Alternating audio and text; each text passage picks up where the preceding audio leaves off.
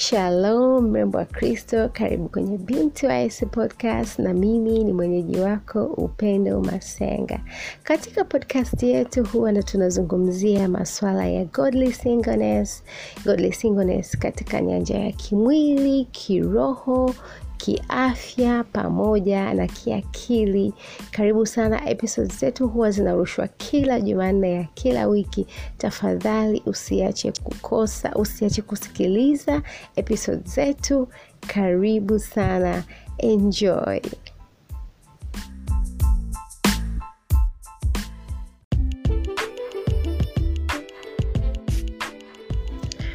Karibu mrembo wa Kristo. Kwa episodi yetu ya leo, tutakuwa tunazungumzia swala zima la kujilinganisha. Um, kujilinganisha bwana ni bonge la kansa, ni, ni, ni ugonjwa ambao wengi tunao, au wakati mwingine huwa unatupata nyakati fulani fulani. um, So wazungu wana msemo wao mmoja unasema hivi, comparison is the thief of joy. Kwa Kiswahili ambacho sio rasmi, ambacho ninaweza nikatafsiri, maana yake ni kwamba kujilinganisha au kulinganisha ni mwizi wa furaha. So katika, tuko katika ulimwengu ambao una unaabudu sana achievement, unaabudu una, una na kuhusudu mtu kufanikiwa kufanya jambo fulani, na tuko katika ulimwengu ambao uko haraka sana, yani uko very fast, mambo ya fast food, fast trains fast, yani kila kitu ni cha haraka haraka, yani tuko mwendo kasi. Sasa mwendo kasi haujaishia tu kwenye vitu labda vya kutusaidia kurahisisha maisha, labda kama hizo basi za mwendo kasi, treni za mwendo kasi, au hizi microwave kwa ajili ya kupasha chakula. Hiyo imehamia mpaka kwenye maisha yetu halisi.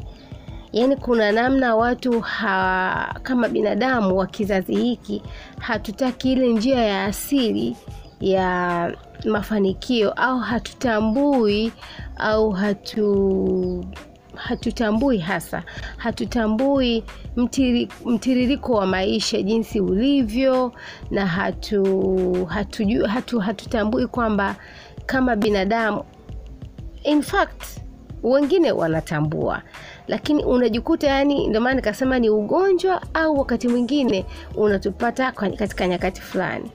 Kwa hiyo kuna namna watu wapo wanaotambua kwamba maisha ya mtu yamepangwa na Mungu. Mungu anayo kalenda kwa ajili ya maisha yake, lakini kuna wakati mwingine kwa sababu ya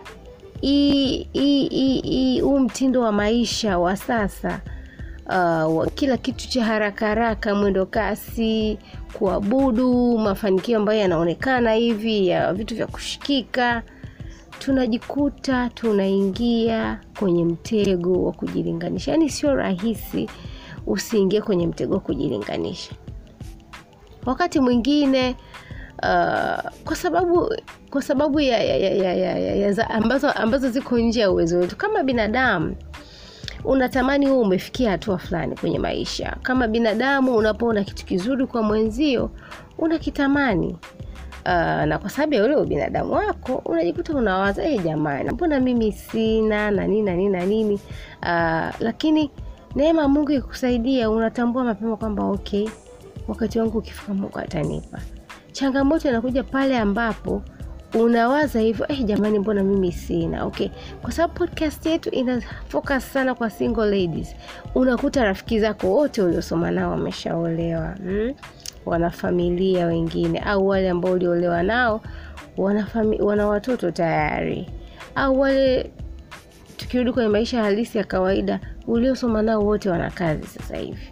Okay, au wale ulioanza nao kazi wote sasa hivi wana vitu ambavyo vinaonekana, wana viwanja na viwanja ambavyo vina nyumba tayari imesimama, wengine wana magari. Kwa hiyo unajikuta kama binadamu response yako inaweza ikawa jamani, mbona mimi sina. Sasa hekima ni kuwaza mimi sina, lakini ashukuriwe mungu ambaye ni baba yangu ambaye ni mpaji wangu ambaye najua atanipa eh? ata provide wakati ukifika sawasawa na mapenzi yake lakini shida inakuja pale ambapo unawaza jamani mbona mimi sina alafu unaanza kupata shida kwa ajili ya wewe kutokuwa na hicho ambacho mwenzako anacho. Mpendo huu ni mtego ambao wengi sana tumeingia. Ninajua ninaelewa. Uh, ukizingatia kuna namna jamii imegawanya steji fulani za maisha au kufikia hatua fulani za maisha kwa kuangalia umri wa mtu kwamba ukifika miaka thelathini huo umeshaolewa au una kazi yako tayari huo una gari sijui una nyumba I know, I know, I know, I understand. Naelewa mrembo wa Kristo, ninajua na kuelewa kabisa kwamba o ukishaolewa ikifika at miaka sasa, hii ni kwa wale ambao wameshaingia katika ndoa, at miaka mitatu hivi kuna mtoto tayari. Yani, kuja nikupe mfano rahisi. Jamii tulio nayo ni jamii ambayo inajaribu ku ukiachana na ile ku, ku, ku, ku, kuabudu mafanikio lakini ni jamii ambayo inaweza kakuweka kwenye presha za kujikuta unalaumu una unamlaumu hata mungu wakati mwingine na kunung'unika na nini. Ukiwa unasoma wanaelewa unasoma. Ukimaliza tu kusoma unaolewa lini? Utakula harusi za wenzio mpaka lini? Ukishaolewa ehe mtoto anakuja lini jamani? Mtatuzalia nini watu mtatuzalia lini watoto? Haya.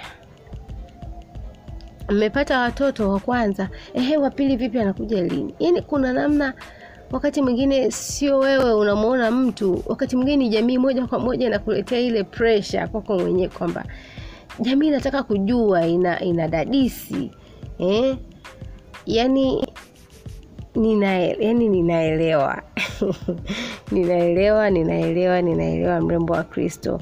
Na mungu atusaidie atusaidie sana atusaidie sana kwa sababu sio rahisi sio rahisi wakati mwingine. Na hasa kwa ambao tujaolewa yani mimi kuna wakati huwa ninatamani jamii ingekuwa ina ile staha na hekima na ustaarabu kidogo. Badala ya kukutana na mtu ki, badala ya kila unapokutana na binti ambaye hajaolewa umetoka unaolewa lini?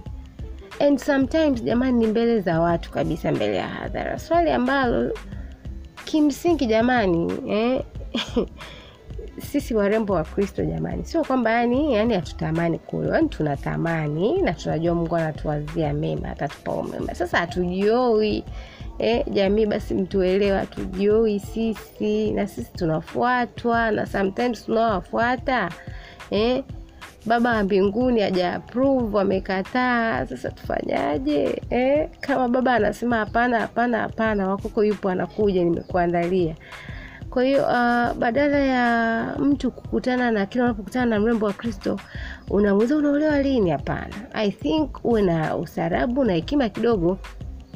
Kama mmezoeana kwenye hiyo level yaani mko personal mmezoeana sana mna uhusiano fulani wa karibu unaweza ukamuuliza yes lakini tena sio kila mara kwa sababu na yeye kama na kama mwanamke yeyote yule ambaye anafikiri amefikia umri anaweza akaolewa anakuwa anajisikia vibaya kila anapokutana na mtu kwamba hicho ndio kichwa kwanza kinachotoka mdomoni. Si ustaarabu. Nafikiri badala yake tunaweza tukatumia hekima na kuwaombea eh, na kutuombea jamani maana sitaki kuja exclude. Badala yake mu mnatuombea jamani eh? na mungu naamini anasikia ni mwaminifu anajibu. Atatupa kwa wakati wake. Uh, kwa hiyo nilikuwa nimekaa hapo kwa sababu uh, podcast ina focus sana kwa warembo wa kristo wasichana ambao bado hawajaolewa na kama ningeweza kusema jambo zipo athari zipo athari kubwa na zipo hasara za kukaa hapo kwenye kujilinganisha ha? kwenye kujilinganisha na watu wengine kujilinganisha na timeline za watu wengine yani mpangilio wa maisha wa watu wengine unalinganisha na mpangilio wa maisha yako wewe, yani unalinganisha kalenda ya Jen na kalenda yangu mimi Upendo, ambayo Mungu ameiweka kwa ajili yangu. Zipo hasara mpendwa, mrembo wa Kristo, zipo hasara. Uh, hasara ya kwanza ni kujikuta unawaabudu wale watu, unamwabudu yule ambaye unajilinganisha naye. Unamwabudu vipi? Ukweli huu unaweza ukaonekana dhahiri kwenye ulimwengu wa mitandao ya kijamii. Kuna watu tuna ufuatilia sana, yani maisha yao tunayatamani, sio ile kwamba kuyatamani, ile kuyatamani kwamba yanatu yanatupa motisha ya sisi kujijenga, kubadilika, kuwa vizuri, kwa sababu wao wako vizuri. Lakini kuna ile mtu unamhusudu, unamfuatilia kile anachofanya, unafanya kila anachofanya yeye. Uh, na kuna siku na siku unaona kama yani yeye yuko mbali sana, wewe uwezi ukafikia huko, unabaki tu eh, jamani, huyu ana hiki, una swipe na picha hii eh, amefanikiwa na hiki, una swipe na picha inayofuata na video eh, kaenda likizo, sijui vacation wapi huko kutembea, jamani, mimi yani unabaki unamwabudu. Sijui kama unani, unanielewa hapo. Yaani unabaki unamhusudu kupitiliza mpaka anachukua nafasi ya Mungu, badala ile ya kutamani kusema ye, okay, ana, anaishi maisha mazuri, Mungu amembariki, ukarudi kwa Baba kwamba Baba, najua unanipenda, unanijali, unanithamini na mimi utanipa kwa wakati wako. Badala yake unastiki na yule mtu, unabaki unamwangalia ni yeye yeye yeye yeye. Hey, jamani amefanikiwa na hiki hey, jamani, yaani hivyo utajikuta unamwabudu nini yule mtu, utamfuatilia kupitiliza.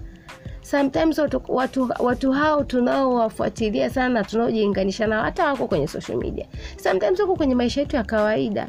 Sema sasa, narudi tena kwenye social media, kwa sababu kwa sehemu kubwa interaction ya binadamu siku hizi imehamia social media, kwenye mitandao ya kijamii unaangalia status yake, status yake ukosi kuangalia hey, WhatsApp kwenye maisha yake, kuna kitu gani kipya kwenye maisha yake, yani unatamani uone hivyo jamani, tunda mojawapo la Roho ni kiasi. Kila kitu kikizidi, wazungu wanasema too much of anything is harmful. Chochote kikizidi, hata kingekuwa kizuri vipi, kikizidi kinakuwa ni hatari. Kwa hata kule kutamani kwako kuona yeye leo amevaa ni amependeza, amependezaje, ikipitiliza inaanza kuwa ibada. Sasa anaanza kuwa Mungu wako mdogo, unamfanya sanamu yako. Na sote tunajua Mungu wetu ni Mungu mwenye wivu hatamani kwa kweli, hatamani mtu mwingine wala kitu kingine chochote kichukue nafasi yake kwako wewe, hasa wewe ambaye umeokoka. Kwa hiyo hasara mojawapo ni kujikuta tunawaabudu wale ambao tunajilinganisha nao. Hasara ya pili au hatari ya pili ni kukosa shukrani kwa Mungu. Unajua, kuna wakati unaweza ukajilinganisha na mtu, yaani ukajilinganisha ukajiona Mungu wangu mimi niko nyuma, niko nyuma, niko nyuma, Mungu wangu mimi hata siishi. Unajuaga kuna ule msemo watu wanasemaga eh? Kuna watu jamani wanaishi afu kuna wengine tunasindikiza wanaoishi. Hiyo ni kufuru, hiyo ni dhambi, sio vizuri kusema hivyo. wai Tangu umezaliwa mpaka leo, sijui una umri gani ambaye unanisikiliza, nina uhakika unao uwezo ukaa chini ukaandika na hautamaliza mambo mema ambayo Mungu amekufanyia kwenye maisha yako. Mazuri mahali ambapo alikutoa, hatari ambazo alikuokoa, na hasa wewe mpendwa ambaye umeokoka. Yaani wewe ndo unatakiwa, sijui nisemeje, siwezi kuzungumzia sana kwa sababu sikujui. hacha nizungumzie mimi mwenyewe. Mimi Mungu amenitoa mbali sana. Nikianza leo kuwa na complain najilinganisha kupitiliza kiasi kwamba najiona kana kwamba mimi sio thamani, yani sio kitu, mimi siishi, nasindikiza wanaoishi, nitakuwa nimemkosea sana Mungu. Kanitoa mbali sana. Nikikaa nikikumbuka, wakati mwingine Roho Mtakatifu ni mwaminifu. Sometimes. Roho Mtakatifu ni mwaminifu sana, wakati mwingine anatukumbusha vitu ambavyo Mungu alishai kutufanyia huko nyuma, mbali ambapo Mungu alishai kutuokoa, hatari ambazo alita alitunyakua, ajali ambazo alihakikisha hazitupati, magonjwa ambayo ingekuwa ni ni kwa namna gani, kwa mazingira ya kawaida ya kibinadamu tungeyapata magonjwa, akatutoa akatuokoa hapo. Zaidi sana amenitoa kwenye dhambi. Sikuwa msafi, sikustahili, lakini yeye ndo aliona mimi. Na thamani akaninunua kwa damu yake akautoa uhai wake. Bwana yesu kristo kwa ajili yangu mimi. Sasa iweje leo nione kana kwamba hivi vitu ni vya, vya kupita eh, kwa sababu mimi naamini mimi ni msafiri. Sio naamini neno linaniambia mimi ni msafiri uraia wangu ni wa mbinguni huko ndiko kwetu. Hapa ninapita. Ya sasa iweje? Nione kana kwamba yani nijione niko nyuma sana nijione kana kwamba nasindikiza wanaoishi kiasi kwamba nikajikuta unajua ukiendelea hivyo kuona kana kwamba yeye mimi nasindikiza wanaoishi nafikia hatua una unalalamika unalalamika unajiinganisha unajiinganisha inakuwa sasa dhambi dhambi kivipi? Unaacha unasahau yote ambayo mungu alikufanyia huko nyuma. Kwa in the process unajikuta umekosa, shu, umekosa shukrani. Unakuwa ungrateful. Jamani nadhani kila mtu ni shahidi anaweza akasema ni kwa vipi mungu amemtokea kwenye maisha yake? Ni kwa vipi mungu amemwokoa? Ni kwa vipi mungu amemsaidia? Kila mtu analijua faili lake la zamani wewe ambaye umeokoka. Unajua maisha yako ya zamani yalikuwaje. You know faili lako mwenyewe unalijua lilikuwa chafu kiasi gani. Lakini tukasafishwa tukatakaswa. Neno mungu tuka, la mungu linasema tukahamishwa kutoka kwenye ufalme wa giza tukaitwa kwenye ufalme wa nuru. Hebu imagine tukatoa tuka, tukahamishwa status ya kutoka kuwa mtumwa mpaka kuita mtoto wa mungu wewe mrembo wa kristo ni binti mfalme you are a princess my dear. Yaani wewe ni binti mfalme. Babako ni mfalme wa wafalme ni bwana wa mabwana ni mungu wa miungu. Kweli unaweza ukalalamika unaweza ukajilinganisha kiasi kwamba mpaka ukaona ukaanza kusahau mambo ambayo mungu amekufanyia. Unaweza ukalinganisha vitu ambavyo mungu amekufanyia huko nyuma na hicho unachokilalamikia sasa. Huyu ambaye unajilinganisha naye. Hivyo vitu ambavyo unajilinganisha navyo kwamba wewe huna bado mpaka sasa hivi. Kweli? Okay ngoja tuende kwenye main point. Warembo wengi wa kristo ishu ni ndoa. Kweli unaweza ukafogo kila kitu ambacho mungu ameshai kukufanyia huko nyuma kwa sababu tu mpaka sahizi hujaolewa? Really? Yani really kaa chini tafakari kweli. Yani unataka ku yani unataka kukufuru kabisa kwamba yani ah, mimi bwana vya nyuma na sahau sioni kama mungu amefanya sana kwa sababu tu hujaolewa mpaka sasa. Kabisa? Not serious. Hauko serious hata kidogo. Kwa hiyo hatari mojawapo nyingine inayo hatari nyingine ni hii kwamba utajikuta unakosa shukrani kwa mungu kwa yale aliyokufanyia huko nyuma. Jamani tulikotoka ni mbali. Mwimbaji mmoja wa injili ameimba. Hmm? kuna wengine walizaliwa wakalia tu ng'aa wakafa kuna wengine hata wakupata chansi ya kulia ng'aa walifia koko matumboni kwa mama zao. Unataka ujilinganishe na huyo ambaye hata kupata fursa ya kuvuta pumzi? Kweli? Hapana haiwezekani. Ah, kwa hiyo hiyo ni hatari nyingine. Hatari nyingine ya tatu ni kujikuta unakwama. Utajikuta unakwama ukijilinganisha na wengine na maisha ya watu wengine na safari za maisha yao na kalenda ya mungu kwenye maisha yao utajikuta unakwama. Ni nini? Unakwama kivipi? Unajua tuna react tunapokea uh, changamoto au matatizo kwa namna tofauti tofauti. Kuna mwingine changamoto ikimpata anaweza afanye nini lakini kuna mwingine changamoto ikimpata ndo anakaa hapo ndo kashachoka ndo anakata tamaa ndo kila kitu. Sasa mi nazungumza na hawa wakata tamaa. Ah, jamani. Wenzangu wote washaolewa bado mimi tu. He, kila anayekuja mwenzangu hata mungu anasema hapana.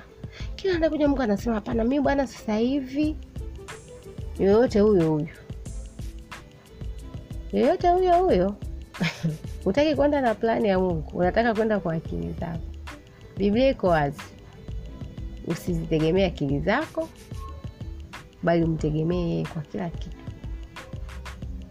unasema mimi yote atakayekuja sawa atakayekuja sawa, ukamkubalia sawa, atakuoa. Lakini kumbuka, yani pamoja na kwamba umeprogress, umeolewa, lakini wewe umekwama. Umekwama vipi? Hujaenda sawa sawa na mpango wa Mungu. Haya, kuna wengine katika kujilinganisha anabaki analalamika sana kiasi kwamba anashindwa kusonga mbele. Sio kama unanielewa, kwa sababu mtu nadhani unafahamu mtu ambaye ni mlalamishi. Mtu ambaye analalamika sana anakuwa na clouded vision, anakuwa hawezi kuona vizuri anachotakiwa kufanya, au hawezi kuona ni kwa namna gani yeye amechangia kutokuwa pengine ambapo alitakiwa awe.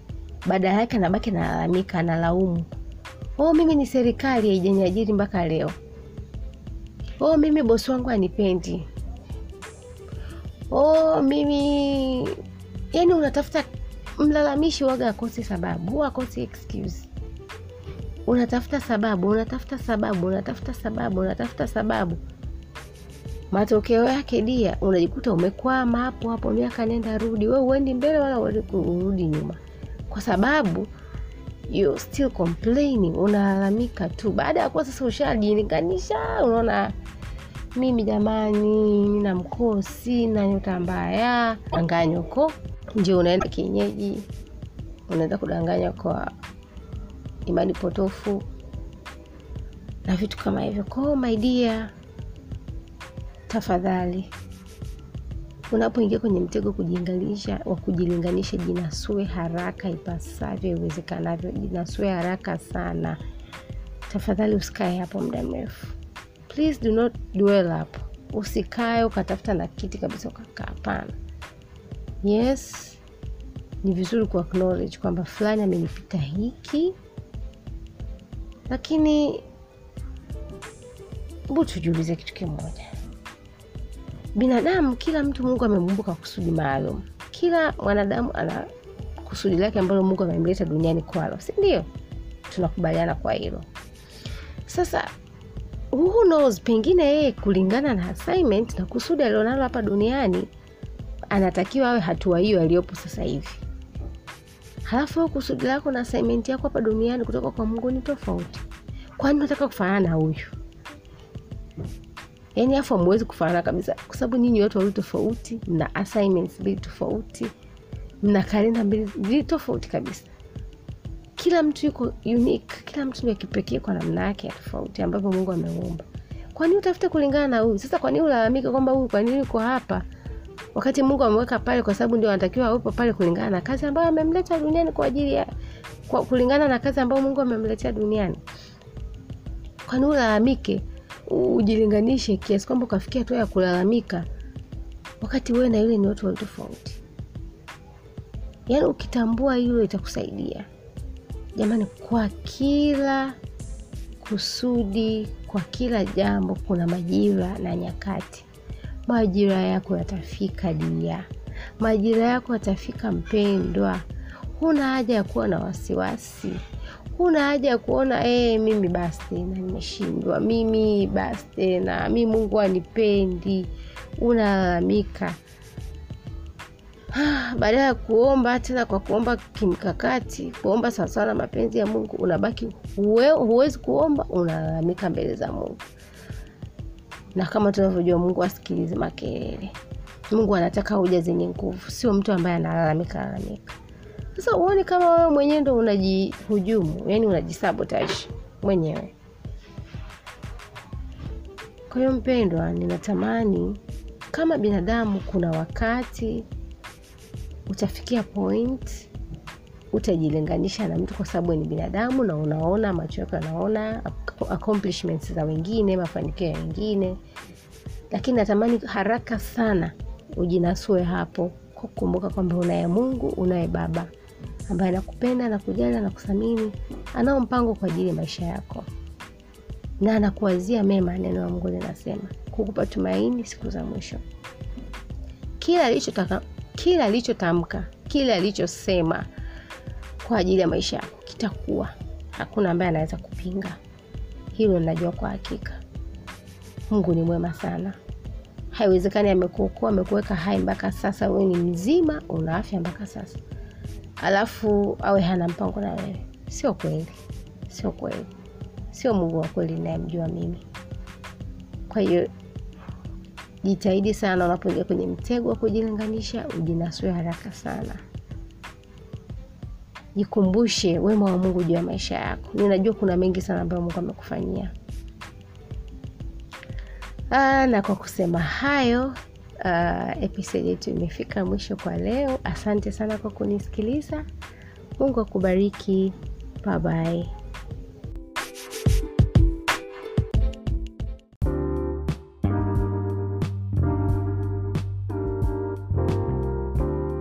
so mrembo wa kristo. Asante sana kwa kusikiliza episodi ya leo.